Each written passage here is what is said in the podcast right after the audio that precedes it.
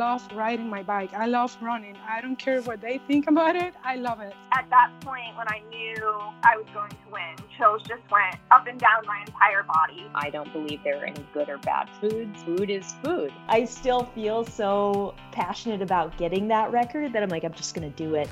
As an athlete, I was like, what's my story or what's your story? What can you learn from it? And what can you teach people? Welcome to the Iron Women podcast. I'm your host, Haley Chura, and I am joined by Alyssa Godesky. Alyssa, eh, this episode is coming out on April 1st, April Fool's Day, but I saw an Instagram post that I'm pretty sure was real, and it was you loading up a U-Haul. Where in the world are you? What has happened? Is this a joke? Haley, it's not a joke. I feel like the last like few weeks, fat, last like two months, I guess, I've started off the show with all sorts of announcements and good news and bad news. But this is definitely a good news, non joke announcement. Um, and yes, I moved states. This is like the first time I've really moved to a new state that didn't border the state I was living in. Um, it's also the first time I moved north of the Mason Dixon line for like a permanent. This move. is in your whole life? The first yeah. time? Wow. Wow. because I lived in Maryland and then Virginia and I've spent like I've spent a summer in Breckenridge and I've spent a summer in Vermont and um obviously a lot of time in the summer in Adirondacks and places so I've I've been places for like months at a time, you know, but never a permanent move, you know, outside of So Maryland where or are you? Virginia. North than Mason Dixon line. Wait. Oh, wait. No, as I'm saying this, I'm totally lying. I was born in Pennsylvania, which is north of the Mason Dixon. Line. okay, I lived there until I was three. So I did. Oh, who remembers that? who remembers that? Um, I know, which is exactly why. Okay, so for all intents and purposes, we'll just go with my original story, which is I've never lived above the Mason Dixon line. and so I have moved to Lebanon, New Hampshire. Um, so New Hampshire, the granite state. I'm a granite stater now. I'm joining the ranks of our triathlete Iron Women friends of Amber Ferreira, Nicole Falcaro, and Sarah True. Um, Sarah True actually lives in the Upper Valley, which is, I guess, this little area that I have moved to. Um, and Nicole is only about 75 minutes away, I think. Um, Amber, I think, is kind of in between me and Nicole. Um, so I feel like it's a, you know, I saw that they, you know, enjoyed it here. So I was like, all right, it's COVID, so I can't really go test it out myself too much. So I'm just gonna gonna hedge my bets and bet that it's that it is a good place to train and and be. was that the total reason you've just been like watching like Amber and Nicole and Sarah's Instagram and you're like, that looks like a great place to ride and train. I'm to move there. No. Um so Matt, my boyfriend Matt and I have been living in Virginia and you know, I guess there's there's a few like moving parts to this. One of the moving parts was that the job he had, um, he's an engineer and he was working for Continental. Many of us know Continental because they make Continental bike tires, which a lot of us race on and train on. And um, so there was a, a Continental factory in Virginia um and that was going to be closing in 2023 so like he kind of got this heads up of like things are happening and like you know you would have to transfer or like who knows what would happen in 2023 so um because of that we started talking about you know other places we would like to live and should he you know he kind of started to just look for other jobs and we figured we'd see what landed right?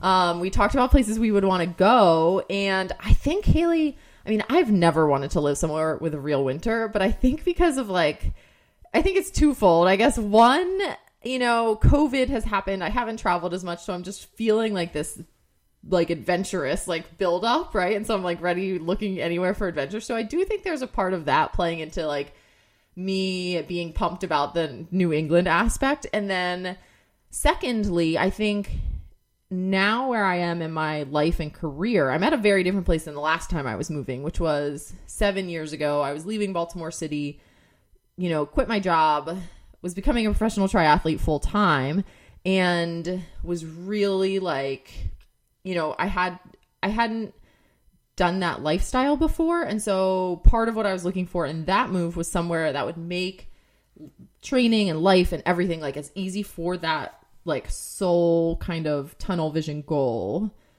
like doable and simple for just me, you know, being there. And so now I think I'm in a place more where I mean, I've been doing the sport now for so long. I feel comfortable to like bring winter into my life, like as silly as that sounds, and to be like, okay, I can train through an off season of winter like Haley does it, right? Sarah True does it. Like all of these people who are better athletes than I am are doing it. So it's like possible to do and do well. And so I'm excited to like learn that way of life and to to do it. And I'm also, you know, evolving to where I'm spending a lot of times doing adventures and the Upper Valley has the White Mountains on the east, the Green Mountains on the west. Um and a lot of I guess skiing and like snowshoeing and winter sports here, none of which I know anything about or none of which I've really ever done before. So I have a lot to learn, but I am you know, I've I've evolved a bit to see be able to see that kind of stuff as ways to like still be training for my career in sport, I guess. Does that make sense? Yes, and I think this is good timing because you're gonna hit like all the winter like toys and coats and everything when they're on sale right I now. hope so, buy them it now. very expensive. So buy I was them like, oh, now. You'll I need some ready. snow pant overalls, and I was like, oh my gosh, these are like four hundred dollar like overalls, you know. But I was like, I look, I mean, I think you need like some serious snow gear to survive and be and be able to do the stuff I want to do outside, right? gear. Yeah, the warm weather gear makes a huge difference. Like get the good gloves. Get the good coat, all of that. But you can usually find some good deals. Like in, you know, you might have to wait till like May. But how's the weather there right now? Well, it did snow on top of the hill where we're living this morning, and it was blowing like 20 mile an hour winds. So that was interesting. But after Wednesday, it looks like partly sunny and 55 for like the foreseeable future, which I think is perfect. I actually I like colder mornings and then getting into 50s and 60s in the day, and it's mud season here, so we're coming into you know probably winter would be, have been tough i think to move in and just be thrown into like my first real winter. Um mud season's not going to like give me the best of the area right off the bat. So it'll like give me a little bit of a, a curve as i have to like find ways to embrace things. But i have my gravel bike um so i'll still be be able to ride outside plenty. And obviously i have my time trial bike which i should be getting on more to any day these days. So i'm just gonna it'll help force me onto the roads a little bit more I'm excited for you. And I think this is also going to make you like living for the North will make you like daylight saving time. That's So- that's true. That's very true. And Haley, I have to say, so the drive we we were ahead of schedule, which was actually good for all of the packing and the moving, and we ended up getting to um, Lebanon like you know a day basically earlier than we really thought that we would to be able to unpack, which was great because the the weather on Sunday was actually terrible. It would have been really bad to move in. It was just really heavy rain all day and it was muddy and would have been gross. So we were inside unpacking at least during that. But anyway, I was listening to podcasts as people do when they're on long road trips, right? And you had a while ago recommended to me the Kara Swisher podcast with Blair Braverman. And I think we had talked about that during um, as we were leading into the interview with Aaron Letzring, who won the John Beargrease Sled Dog Marathon. And we talked to Aaron about a month ago, I guess, on Iron Women. So definitely check out that. Um, but I really you- did enjoy the More Blair sled dogs. yes. So I was like getting pumped for Ramona's future as a sled dog up here. But anyway, I really enjoyed it. And Blair talks about, she was asked um, about the Iditarod, which she raced in, and the qualification process to race in the Iditarod. And she talks about how. Um, you you have to do I think 700 miles of sled dog racing. And then and that's like the easy box to check because then after that you have like a team of people and veterinarians that evaluate you and they evaluate like your dog team and how you interact with them. And they like make sure that when you're super sleep deprived you're still like a nice human being and you're kind to people in general during like stressful situations and your dogs and things like that. And I was like man and I was listening to this and just laughing I was like what if we had this kind of you know um, evaluation policy for people who were going to train for Ironman because like I think it would really change things so much, right? Like if you had to if you were going to race, like you also had to make sure that you were going to still be like a nice human being, function well when you're sleep deprived, be able to handle all of that. Like how would that change the sport? there would be a lot fewer people in the sport. I don't know if I would have qualified at certain points. I feel like if you asked me during heavy training or maybe even like during taper or the day before a race, um, I don't think I would pass that test, the like be nice to people test. You would because you've been podcasting all throughout. Maybe not in 2020, but um, in other years, I've gotten to to talk to you all through Ironman training. You would you would pass as flying colors. okay, but okay. I just but I did think that was a fun little tidbit to think about, and I think it's kind of like a good check on yourself in a way. You know, I was like, maybe I should like pretend that I'm getting evaluated as I'm training for Ironman and just to make sure I'm still being a nice human. And that's like my, my, my check mark to make sure I can still continue to race and train as I am. I forgot about that part of the podcast, but it was, I was on like a sled dog kick or like listening because I had not read Blair's book and you had, and you brought it up during our conversation with Aaron. And so I was like, oh, more sled dogs. I was just like very jazzed about sled dogs after talking to Aaron.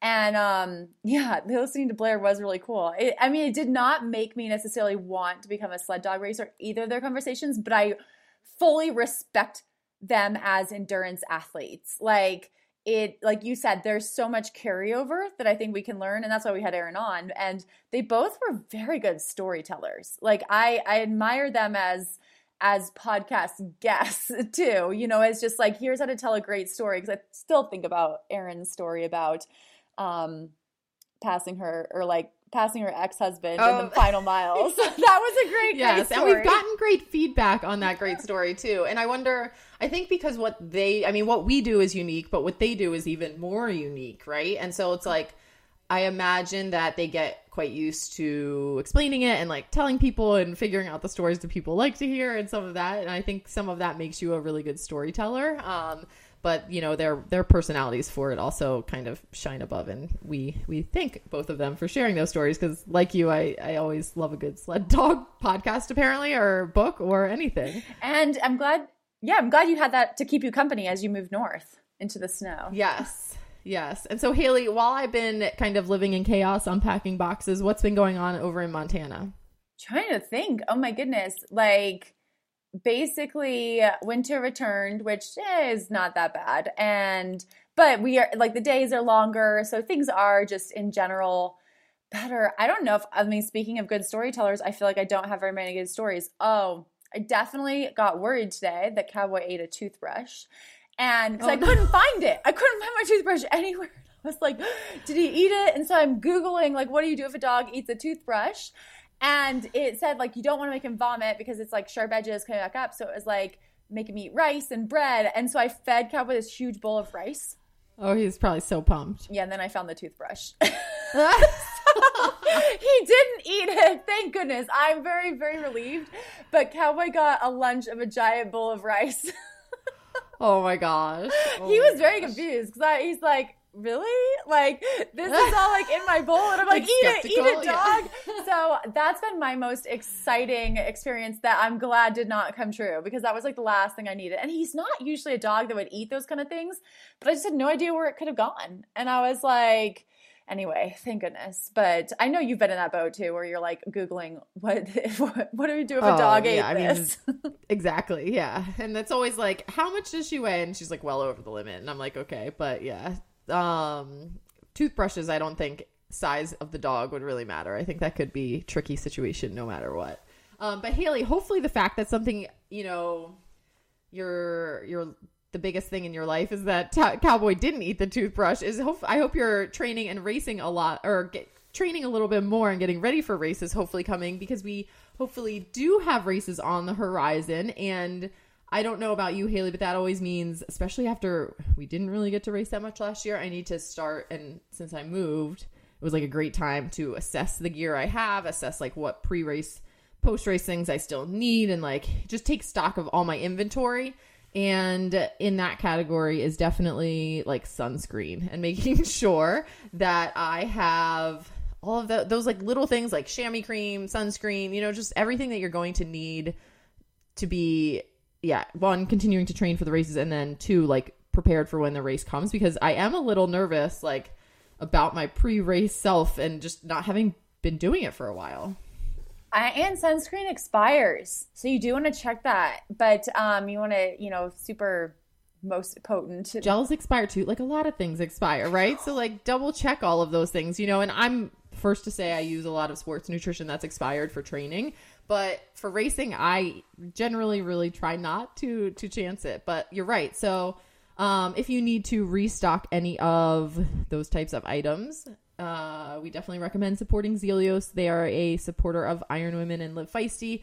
And you can head to teamzealios.com, use the code Iron Women for 15% off um, Sun Barrier and their Race Relief product. I would Can I definitely tell a recommend Race to Relief make sure story? you have on hand. Yeah. I Of um course. This is my exciting life. Like the other day I woke up and like my neck was so sore. Like I think I slept weird and I was like, "What is this?" And like normally the thing if I have like weird muscle pain like that, like what helps me the most is like an easy swim, like getting moving. So I go for a swim and it's like fine, I'm able to swim, but it's like ugh, my neck is still sore. And so then I'm like, okay, maybe just like an easy jog. I it was on my schedule. I'm not like adding things in, coach. But um so I I went for an easy jog and again it was fine, but it was still just like there. And I was like so shocked that it lasted that long. And then I saw the race relief, Zealios race relief sitting on my dresser. And I was like, hmm, I wonder. Because I usually think of race relief as like sore muscles from like training. You know, like if you go, if I'm, you know, running up and down a mountain and then I'm like really sore, you know, my legs are sore, that kind of like DOMS kind of thing. Or you go to the weight room and you're like sore the next day. And I was like, maybe it'll work for this. Alyssa, it felt oh, I think I also tried. I tried a hot shower that did not work either, and so I tried the race relief on my neck, and it felt so good. It was just like you know that cold menthol feeling, and it was fantastic. So good for more than just like delayed onset muscle soreness. Like sometimes it can be just because you like injured yourself in your sleep. Boom. There you go. TeamZealios.com, code IronWomen, 15% off. Haley, we don't have any mailbags this week, but as always, listeners, you can send us your questions and thoughts and all of that good stuff to ironwomenpodcast at gmail.com. And Haley, since I was n- moving, I was preoccupied with driving and moving and unpacking, and I will be for the next few days too. Um, I actually missed the Women's Performance Summit because um, I had so much going on. And so, if people are like me and you missed that, keep an eye out on the social medias from Live Feisty. Um, they will be they those sessions were recorded. They will be released. You can also head to livefeisty.com um, com and at the top there's a Women's Performance Summit button. Just hit that and you can take a look there. Um, it says now April 1st, sometime in April, we should have access to those. So keep an eye out on that. And if you were there, you might recognize the name of our guest this week because uh, one of the presenters was Selene Yeager, and she's the host of another Live Feisty podcast called Hit Play Not Pause. It's wildly popular menopause podcast. And that podcast and Selene's presentation last weekend was focused on how our hormones change as we age and making sure those changes in aging does not prevent us per- from pursuing our performance goals. So, to give a little background on Selene, she is a co-author of the popular book Roar, that was also co-authored with Dr. Stacy Sims, another past Iron Women podcast guest. And that book was about understanding female physiology in an athletic context. Um, and that book was also kind of what spurred the feedback from that book kind of spurred her her i guess them branching off into menopause and that part of female physiology as well because they recognize there is a need um, Selene is also a longtime contributor to Bicycling Magazine, and she's raced as a professional mountain biker. She also, Alyssa, we she, we asked her about her experience in triathlon, and she has some good ones, even if it's not like not quite the depth of her mountain biking experience, but she she made do with got her bang for her buck in in triathlon. So. Um, we'll talk to Selene about her athletic career, launching the Hit Play Not Pause, Hit Play Not Pause podcast, and we actually recorded this podcast or her this one, this one, this interview, um, right after Selene's own birthday. And so we get her own thoughts on what it's like to be a high performance athlete in her 50s. We'll talk to Selene right after a break. Alyssa, I know I go on and on about your fastest known times on 100 and 200 mile courses, but just last month you talked about running 35 second 200s on the track. That's sub five minute mile pace. How do you transition so well between super endurance and super speed training? Well, Haley, one of my top priorities is taking really good care of my body before, during, and after every run. This year, I started using Previnex Joint Health Plus, and I've definitely felt a direct benefit to my training. The active ingredients in Joint Health Plus are clinically proven to reduce joint pain and stiffness. Less joint pain means faster run splits and better recovery for tomorrow's run. You don't have to run as far or as fast as Alyssa to benefit from Previnex's Joint Health Plus. And in just 7 to 10 days of using Joint Health Plus, you should notice a difference. If by chance you don't feel any benefits, Previnex offers a 100% refund, no questions asked. Everyone wants to feel good when they swim, bike, run, or even walk. Alyssa and I both highly recommend you head to Previnex.com and use the code IronWomen15 and get 15% off your first order. Again, that website is Previnex, P R E V I N E X.com, and discount code IronWomen15.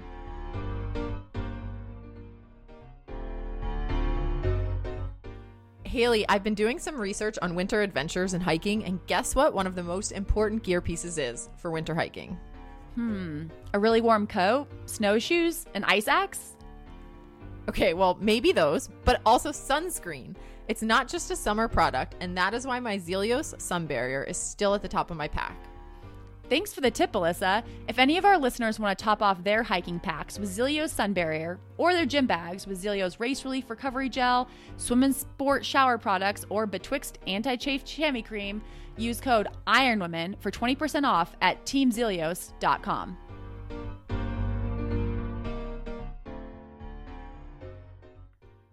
Hi, Selene. Welcome to the Iron Women podcast. I am stoked to be here, Haley. How are you? I'm good, but I think we're actually recording this just after your birthday. So maybe we should start by wishing you a happy birthday. Is that right? And my birthday was yesterday. That is correct. So thank you. Well, happy birthday. And since you do host the Hit Play Not Pause podcast, which mm-hmm. prominently features aging as a discussion topic, as you celebrate this milestone, I'd love to ask how you personally feel about getting a year older. I'm good with it. I'm good with it now. I would be lying if I said that 50 was easy. I'm not, I'm 52 now. I'm 52 for reference. Um, but 50 was a, like 40 was awesome. Like all the big milestones had been awesome until 50. And, um, 50 definitely rocked me. It, it rocked me psychologically. It rocked me. Uh, menopause was a thing, you know, like all this stuff. And then I was like, okay, everything that those you know women have been talking about you know as a tra- i've been a trainer and a coach and just like having an audience with bicycling and these things I write for it's like all right i get it i get what everybody's been talking about uh, but now that uh i'm sort of through the bumpy parts of it and have figured out uh my way a little bit more it like yesterday was awesome. Yesterday was a good day. Well, we're excited to hear about that and we're also very grateful that as as you've been getting older, you've been sharing a lot of wisdom kind of with everyone else who I'm sure feels kind of that same anxiety as they're going into some of those unknown milestones and um, having some body changes and things as they as we yeah. get older. But before we get into those kinds of questions too much, um, you know, we wanted to talk to you a little bit about your background. And we know you live and ride around Pennsylvania now. Is that where you grew up? I did. I grew up in Pennsylvania. I I grew up in the Poconos in Pennsylvania, just like a little coal town. And then I went to school in central PA. I worked in Philadelphia for a while. You know, I, I didn't necessarily think that I would always be in Pennsylvania, but, you know, Rodale Press was here and they published Bicycling and Runner's World. And I ended up there and met my husband and all my friends and started my riding community and had a kid. You know, just here I am. It's very close to New York. So it was very convenient for publishing. So yeah, just ended up putting down some strong roots. And you've had a 30 year journalism career, and many of our listeners might recognize you from your regular contributions to Bicycling Magazine, which you mm-hmm. mentioned. Mm-hmm. You're also the co author of Roar with one of our yep. favorite past Iron Women podcast guests, Dr. Stacy Sims. So, were you writing about endurance sport even before you started racing? No, no. I I was a medical writer first. So I came out of, and I wasn't an, an endurance athlete by any stretch of the imagination. I played field hockey and I ran track and I hated, hated, hated endurance. Like I, I tried out for the cross country team and I vomited and I'm like, this is ridiculous. I'm not doing this. And went right to field hockey. And, and it's funny, like people I've met from high school, like down the line, they're like, what are you doing? Like they, they can't even believe that. So no, I, I, I, was not at all. I went to, to college for, I was thought I might want to be a doctor. That was too much school. So I just ended up getting a concentration in anatomy and physiology. I went for creative advertising copywriting and a minor in English. And it's funny because I use all of those things. Like I got out of school and I ended up being a medical writer, which I didn't like because it's just like so dense and it was like magazines like infectious diseases in children and radiology today and just terrible things so i kept wanting to get into consumer facing press like a men's health like a women's health and I kept sending resumes to Rodale and they kept sending me rejections. And then at some point, somebody just found my resume and a headhunter and they called me and I got my interview and I had to write a book chapter on dental floss. And yeah, so, but that was it. Like, can you make something like dental floss engaging, entertaining, infotainment, as they called it? Rodale was so ahead of their time at that point. and I got the job and I met everybody. I met bicycling and that's where it pretty much all started. And that's where I started being an endurance athlete myself. I hadn't I had always ridden my bike growing up. Like I was just one of those freak kids that liked to ride. So I think I had inherent endurance, but it was always a punishment in the sports that I played. You know, and, and I just it just never meshed for me. I didn't like to just run for running's sake. Even though I would ride, it'd be like, oh, I just want to see if I can ride to the lake, which was 20 miles away. So I get I had some talent in there. I just never you know, I didn't know it. When did you do your first race? When did I do my first race? That's a great question. I did my first running race in it was right out of college at the medical publishing company I was working for. They all signed us up for one of those corporate things. So I just did a five, you know, like a 5K, and that, I hadn't run a 5K in how long, and I I got like third place or something. Like I, so I, I guess I still had some talent. I just didn't know it. Like we left, I didn't even know I got a place. And then I didn't do my first running or uh, riding race until I was working with the people at bicycling. So that was probably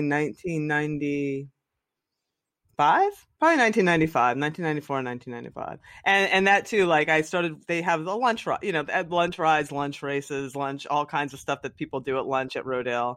And so I would just go out on the lunch ride and they were like, you should try racing. And I was like, I don't, that's not for me. And they talked me into it. And I, again, like won my first race. And everyone's like, see, we told you you're probably pretty good at this. And that, that's how that all started it does seem like quick success in racing was kind of a theme with your racing, as we believe you were uh, two and done with your Ironman triathlon career. Yes. and so you raced Ironman Louisville in t- 2008 yep. and you won your age yep. group. So that yep. meant, you know, heading to Kona and you raced Kona just a few weeks later. So that's like, Six yeah, that's super unique. Um, Haley and I have a soft spot in our hearts for Ironman Louisville because we actually first met in person there at an aid station in 2011.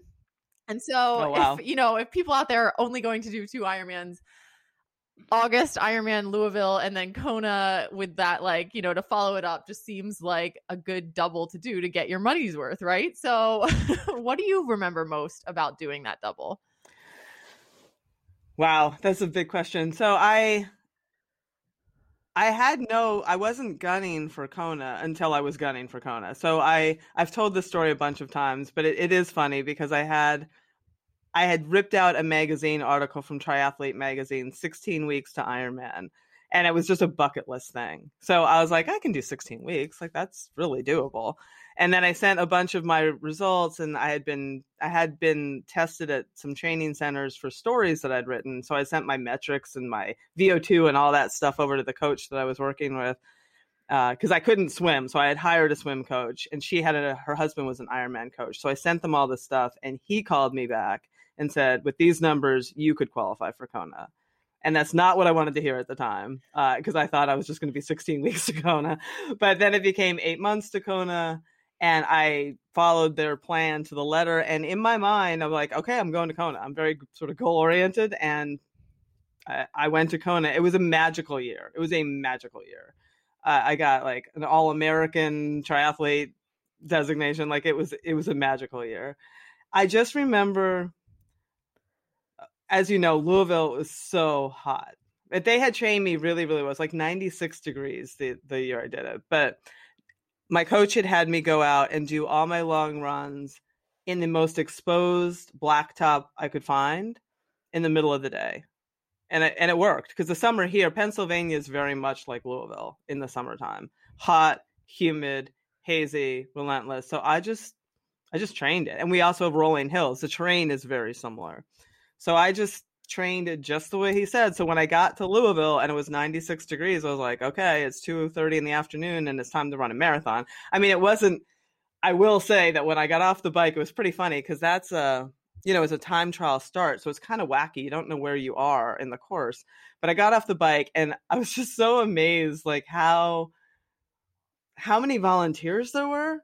You know, so you get off the bike and they're helping you like they're like, "What do you need? What do you need?" And they're spraying me with sunscreen and like telling me like, "I think you're, I think you're like one of the first women we don't know, but we, you know, what do you need?" And I just like, I don't know. I need to finish this thing. So I, I start running, and at that moment, I was like, I have to run a marathon. Like it just sunk in so hard as I was leaving the tent, and I was like, okay, don't think of it that way. Think of it like eight short runs. I was like, that's terrible. I just I didn't even know how to process it. I just started I'm just like, just start running, just start running. And the the heat was was formidable, and I I felt pretty nauseous out of the gate.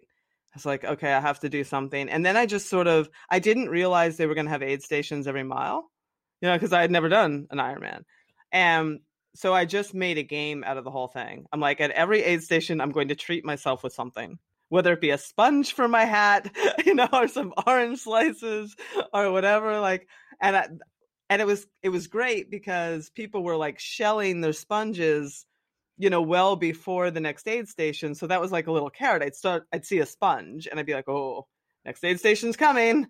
What am i going to give myself? And i like literally just got myself through the whole the whole run that way. And uh, it was really exciting because you didn't know you won right away you know so i was like at a bar having some beer and trying to like just recover from the day and i found out that I had won, and that was a super special moment. My phone started blowing up. My brother had like had put together charts. He's like, unless that woman who started behind you was running five minute miles, she can't catch you. And I'm like, I don't want to hear this, but so that was really exciting. And honestly, Kona was kind of it was. I, I hate to say that it felt like a letdown afterwards because it was so special in so many other ways, but I, uh, you know, I mean, when I got to Kona, was like, this is it? Because it's so small. Like it's such a small little village. And Louisville was just such a like a big city and it just it it was it kind of rocked me in a very strange way. And then I sat there for a week like staring at that yacht in the middle of the ocean because I don't like ocean swims and just being like, "Oh boy, I just need to get to that. If I can just get to the to the big boat, you know, out there and swim around it and get to shore, I'll be okay." And my my prevailing memory of Kona was that like I got in the water and it was like the washing machine, like everybody had said it was going to be. And I found a woman, she had a butterfly tattoo on the top of her foot. I was like, I'm going to follow that butterfly. She was going just the right pace. I'm like, I don't care if she swims to Japan. I am just going to put my head down and I'm going to follow that butterfly and get to shore. And that's exactly what I did. And I'm like, because my bike is my main thing. I'm like, as soon as I get on my bike, I'm going to be okay. But I had also never experienced winds like that. Again, they warn you. But there was this giant German, like on the, uh, oh my God, help me out. The, the turnaround, the oh, drive. Oh, up in Hawi. Thank you. Thank you. I was, uh, I was coming up and thinking I've never seen crosswinds almost blow me over going up anything in my life. And this big German guy in front of me got blown across the road, like straight across the road in front of me. And people were coming down, like, what the F are you doing? They're like screaming at him. And I'm like, this was not his race plan. Like this guy just and he hit the guardrail, went over into the the the lava fields uh, yeah, the ambulance took that guy out, and I was just like, okay, this is the day. Like, just make it through this thing. It was and so. Yeah. after those were you like, okay, this is like the pinnacle. I did it. Like check, you know, and we're done with Iron Man. Yeah, you know it was, and it's it will always have a very very special place in my heart because it was transformative for me. I, you know, after that, I got mountain bike racing has always been my first love. You know, I, my bike has always been my first love. It was honestly too much road running for me to do like another Ironman. Like I, I would do another Xterra. I would, do, you know, something like that kind of stuff. But just like another marathon on the pavement was was just more than I wanted to do. Um, but you know, after that experience, I got picked up by a semi-professional mountain bike racing team, and that was amazing. Like that, that just took me. I got to race with Rebecca Rusch, and I, you know, got all these great experiences racing stage races around the world, which, you know, and after after training for Ironman and doing that, like I, I it elevated. I, I, I finally considered myself an endurance athlete, and it sort of elevated my confidence in what I'd be able to do. Selene, I listened to you talk on a couple other podcast episodes, including your own show, Hit Play Not Pause, and you mentioned a couple times just kind of introducing yourself yourself to someone at a conference and having that interaction lead to like a pretty big life event. I think that's how you got started in triathlon and also how you ended up writing Roar mm-hmm. with Stacy. So, have you always been someone who just kind of easily made connections or is this something that you like consciously worked on? I don't consciously work on it. I, I, like, I, I, if any, I, I don't know. My mother's always like, "You were born under a lucky star," and I, and I often sometimes now look and think, kind of guess I was. I am the kind of person. I'm not.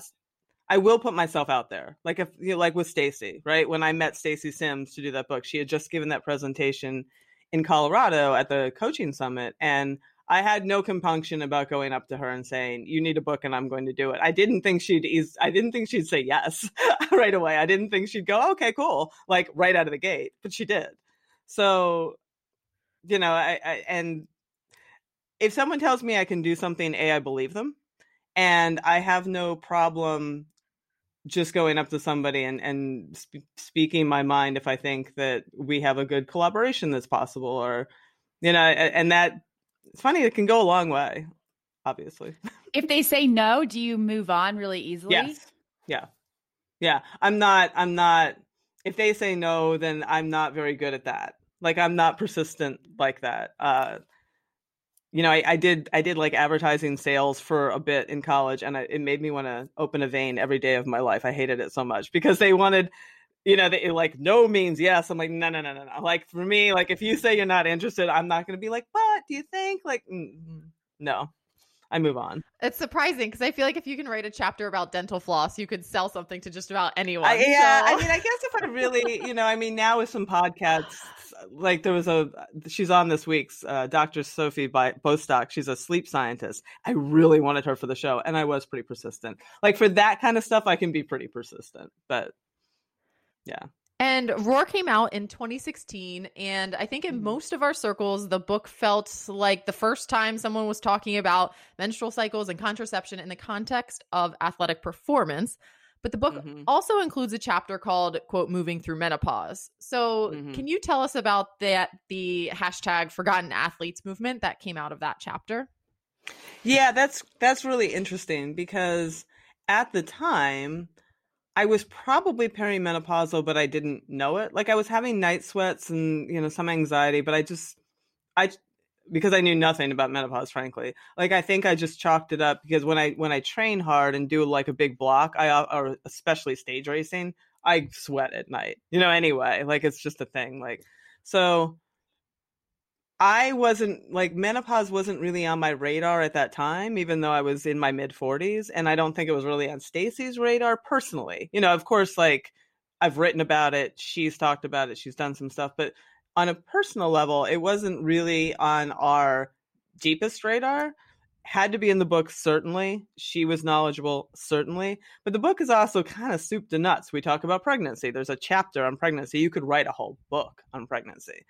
But book comes out it is definitely very heavily geared towards a premenopausal woman though right? You know you're tracking your your cycles. It's a lot about normalizing menstruation chapter on menopause and people start talking about it in different online forums and on facebook groups and all of that. And you know, they start using this hashtag sort of forgotten athlete for the menopausal crowd because there's one chapter and nobody talks about it and it's not enough. And I, you know, we certainly were talking much more about period power and all that kind of stuff than we were talking about menopause. And once I hit that place myself, I was like, they are right. They are 100% right. That one chapter is not enough. And it is such, you know, uh, a mystery to the population at large, let alone to a athletic woman, that this deserves a book of its own, which I am working on right now, our follow up to Roar. And you launched Hit Play Not Pause last October. Yeah. Were you always someone who was comfortable talking about topics like periods or menopause, either with your friend groups or publicly?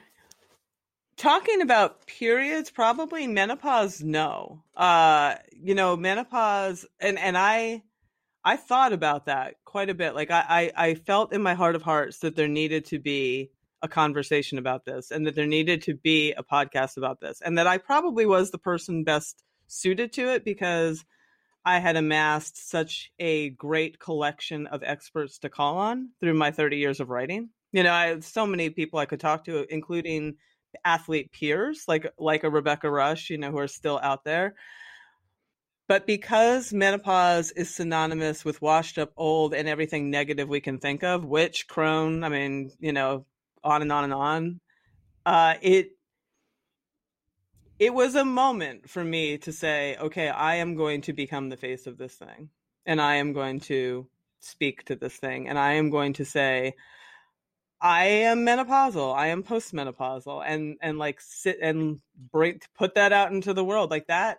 You know, when your identity is athletic and your identity is all these other things, and menopause is all this negativity. But that that was all the more impetus for me that I had to do it because if I was feeling that way and I have all this positive affirmation in my life and I I am sort of successfully navigating these waters yet still feeling you know some of these negative connotations of menopause. I'm like i have like i have to be the face of it. I have to get out there and talk about it. Like i it would be very irresponsible for me not to. It, it would it would have been there's no way i could have justified not doing it especially when the the opportunity presented itself. And the amount of gratitude that i have received is i've never i've never done anything more important in my career what about moving into the podcasting space when you've had such a long career in print media? Was that like a natural progression for you? I love it. I love it. Um, I had done a podcast for a couple of years in the cycling space called the Pace Line. I was co co-hosting that.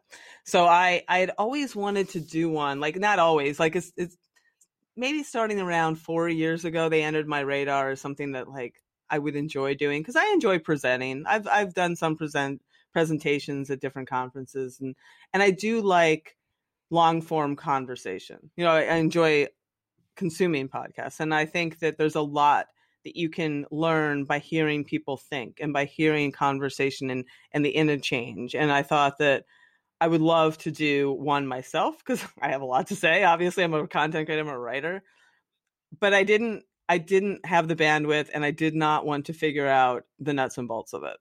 Like I like I wanted to do one, but not enough to like go to a conference and figure out how to do one.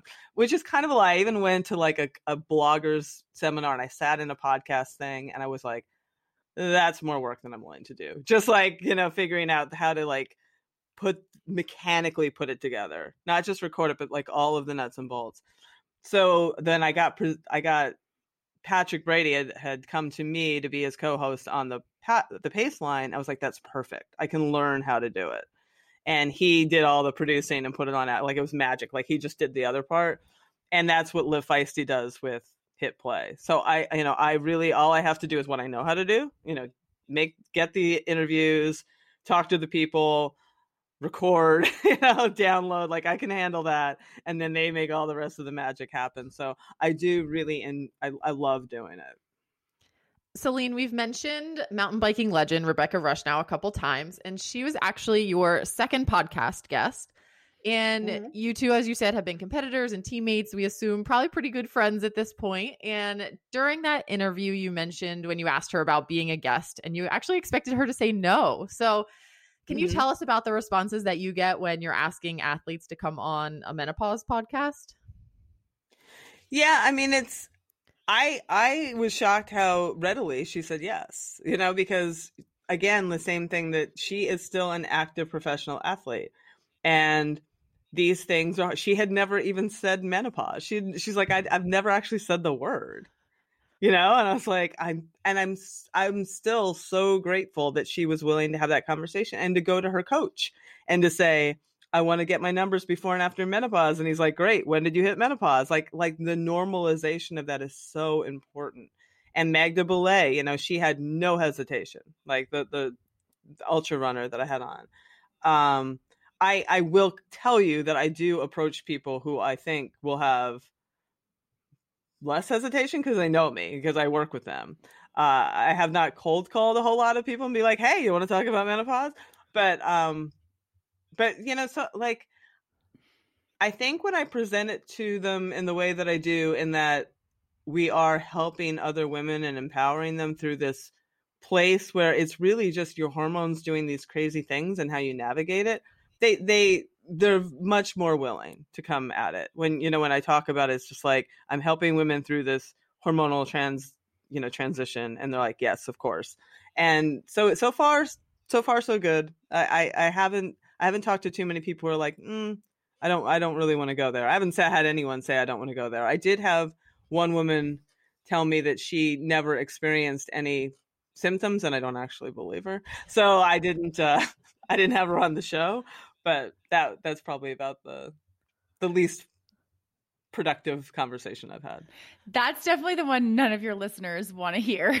but um but uh I, I'm curious if you have any dream guests that you still like love to have on someday. Oh boy, that's a big question. Um, I don't have any particular person in mind. Like when you say that, I, I have. I, I am in search of different.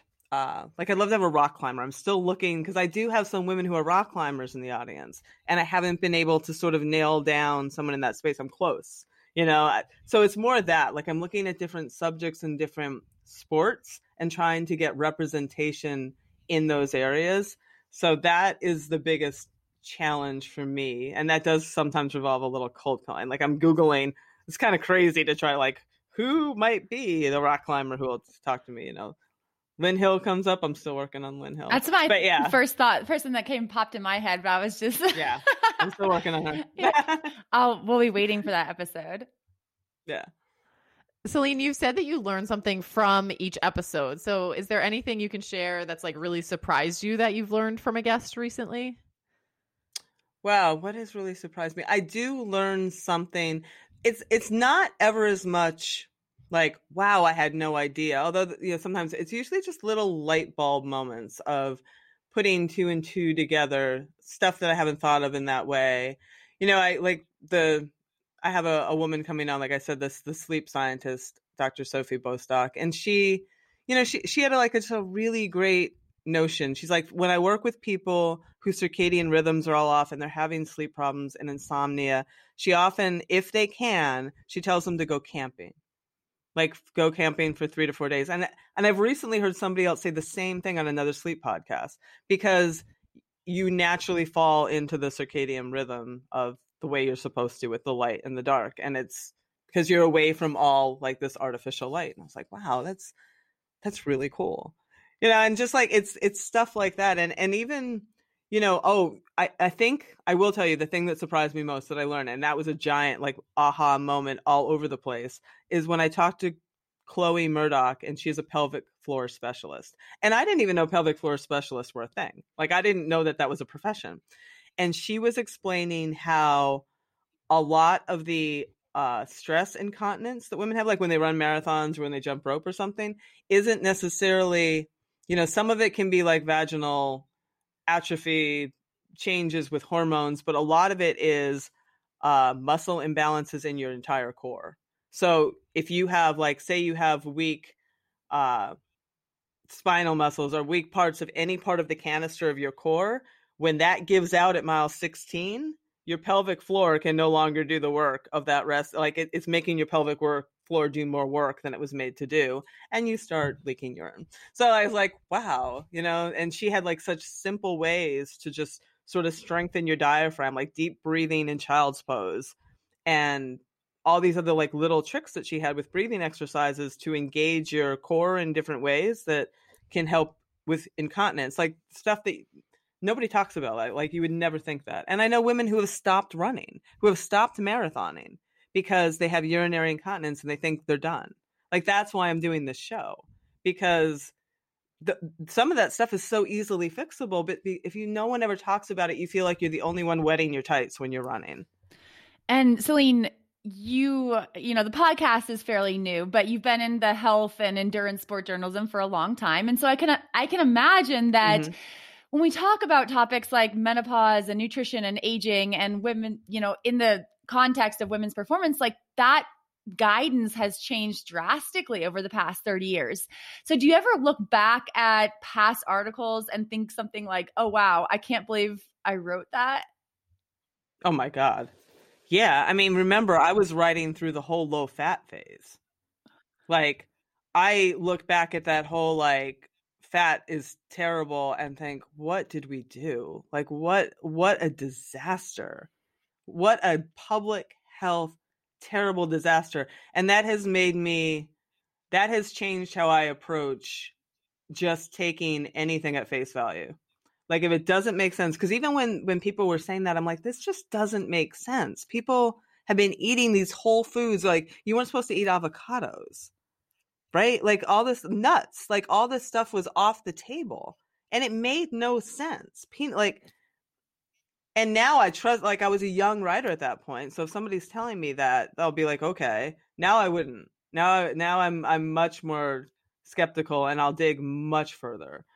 But that kind of stuff like all the women like all of it i i just die a million deaths when i think of the headlines that got put on things i wrote about you know just the terrible thing muffin if i if i ever see the word muffin top again like all that stuff I, that's one that's one of the reasons i left women's uh magazine reporting honestly because it was i felt like the the end product was so toxic. And that has changed quite a bit. That has changed radically in many of the magazines since. But we were a huge part of the problem for a long time. And so now when you're having these experts on, when you say, you know, you check sources and that kind of thing to make sure you're giving better advice, is it is it checking multiple sources? Is it kind of giving yourself a gut check of like, okay, based on my past experience, does this make sense? Yeah, a lot of it's gut check. A lot of it is, you know, I mean, I spend so much time in this space and I spend so much time researching and writing that I have a real good spidey sense for stuff and you know know what's current, know what what is you know, I'm not infallible, but I but I, I I do if something doesn't sound like it makes sense, I I dig further into it and make sure that I understand where that's coming from, you know, and and and cert- sometimes, you know, you can I could write you a book on why the carnivore diet is good for you and why veganism is good for you because we're not test tubes. You know, like certain things will work for certain people that will not work. DNA, genetics, all kinds of things affect what works for any individual person. That's why there's no actual answer for the right way to eat or the right way to necessarily exercise or any of that stuff.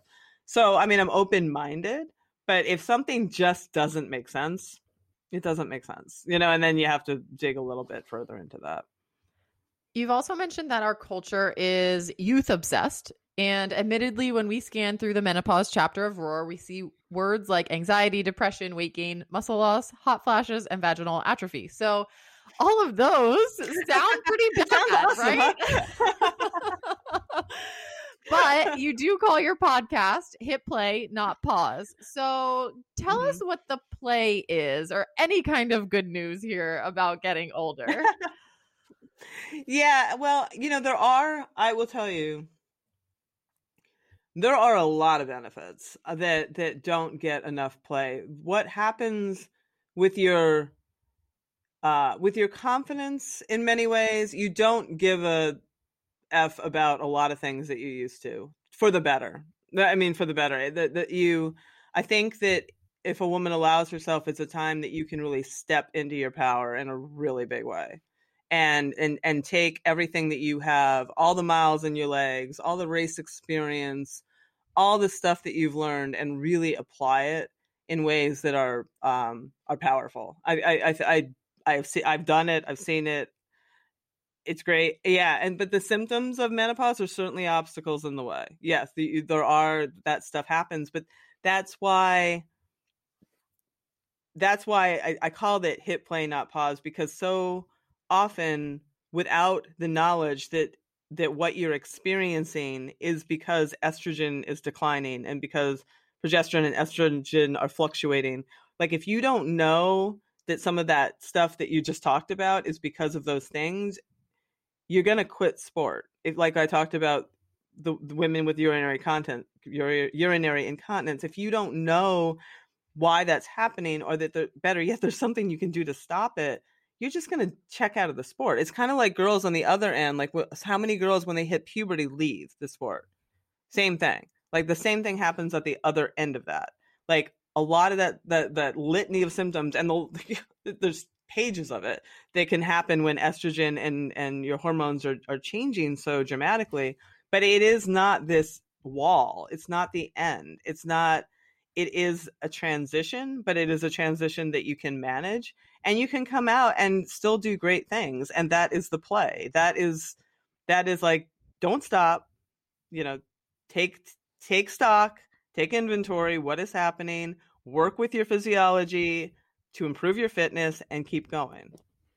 And Selene, I've heard you say that you sometimes get feedback from male listeners. And while yeah. Alyssa and I are we're in our mid 30s, we might not need advice on hot flashes just yet, but we are coaches. And I know personally, I actually I love learning from more experienced athletes. Why do you think people who aren't necessarily actively experiencing menopause should tune into your podcast? Well, if they're supporting a a woman who is in, you know, is active and performance minded who is in menopause, it helps them understand. You know, that's why a lot of the men listen. There's their their fathers or their husbands or partners or whatever, and they they they just like to learn themselves, right? I think certainly if you're a coach, it's I, I cannot tell you how many women are looking for coaches who understand like what what they're going through because I can tell you unless you make an effort to you don't.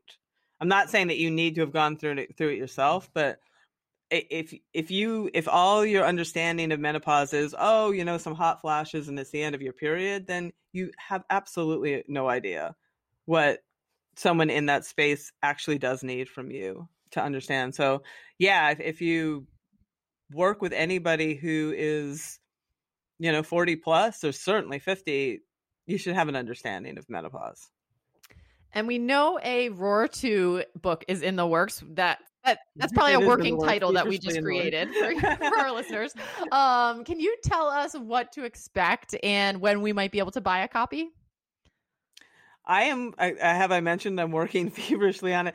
Um, it it it got. It was slated to come out in April, which is not going to happen. It should be this summer. I mean, COVID sort of threw a big wrench into the process. Stacy was supposed to come back to the States. She's still in New Zealand.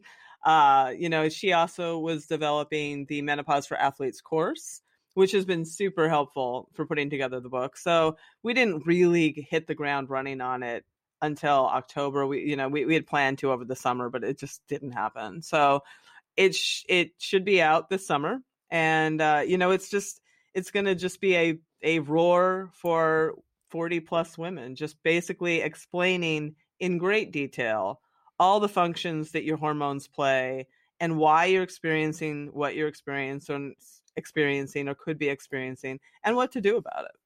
Making those women not forgotten which i appreciate before i get there so that exactly. Um, I definitely appreciate all the work that you are doing. Stacy's doing, all of your guests. It's a fantastic podcast. I encourage all of our listeners to tune in. But thank you so much, Selene, and um, hopefully you have a, some fun mountain bike rides on your schedule this week.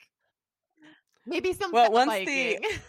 the three feet of Oh, snow that's gets right. off the ground. We, just- we yeah, yeah. I, I've, I've done some of that. We have gotten so much snow. I I did uh for my birthday. We did a nine mile snowshoe actually Oh, wow.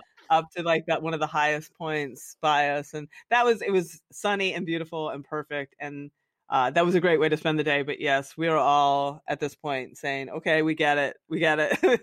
like winter can just gently leave now. I'm I'm ready to get back on the the trails and and the roads for sure. I, I live in Montana and I'll see Oh, mostly okay. fat bikers, but I see some mountain bikers out on the trails. And once I was actually like I was running and I was behind the guy and I felt I felt kind of bad because we're going uphill and so like I'm catching him and it's definitely and I was like I felt bad. And he's like spinning out and he's like trying to keep himself going and but I, he's like you can go ahead and I was like I actually like that you're like packing down the snow for me. um, so I, you know to run on. we can share the trail. I appreciate it. I'm like I'm all for the fat biking too, even though it's so hard. it's nice on groomed trails. It's when if you have like perfectly groomed snowmobile trails, it's lovely, right? But otherwise, it is an awful lot of work. Well, thank you again. And uh, yeah, enjoy the rest of, of winter and hopefully spring is on its way. Yeah, it is. All right, thank you so much. It was a pleasure being here.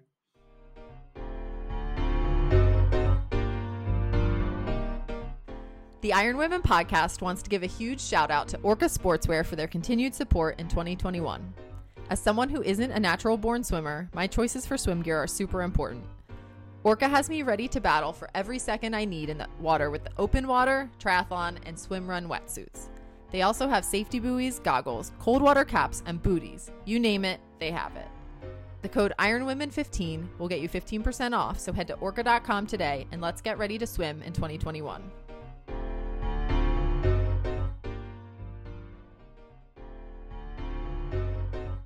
Haley, have you ever been jealous of the elite running or cycling groups who are able to get their blood work done super quickly and efficiently because they have a doctor on staff? Yes, I have been jealous. I have a great primary care physician, but I'll admit, sometimes I'm curious about certain blood markers in between my annual doctor visits. Me too, and that's why I'm excited Inside Tracker is here. Inside Tracker is on demand blood testing. You pick your plan online, schedule your blood draw appointment locally, and get your results within a few days. My favorite part they don't just give you data, they provide you with nutrition and lifestyle tips too. For a limited time, Inside Tracker is offering our listeners 25% off of their entire store. Just go to insidetracker.com slash ironwomen and get started. Thanks so much to Selene for making time to chat with us. If you want to hear more from Selene, of course, check out her Live Feisty Media podcast, Hit Play Not Pause. And keep an eye out on the Live Feisty Media social media, as well as you can head to livefeisty.com and click on Women's Performance Summit. And they will be releasing details about how to get your hands on the recorded sessions from the Women's Performance Summit. Alyssa, I'm going to wish you good luck in unpacking and exploring your new neighborhood. Um, I am excited to hear about it over the next couple weeks as you, you know, find new running routes, new cycling routes, check out a new pool, all the new stuff. Um, I, I think you're going to have a good time and enjoy those, you know, those long days and those cool temperatures. This is a, it's a great new adventure. I'm excited for you. Thanks, Haley, and I apologize in advance as I like bombard you with winter cold weather gear questions, but maybe not for a few months still since we're like out of the thick of it, but um I'm definitely definitely going to be using your knowledge base for that. Alyssa, I think you have a great summer ahead of you. I can't wait to hear all about it. But first, I hope you have a great week, and I will talk to you next week. Bye, Haley.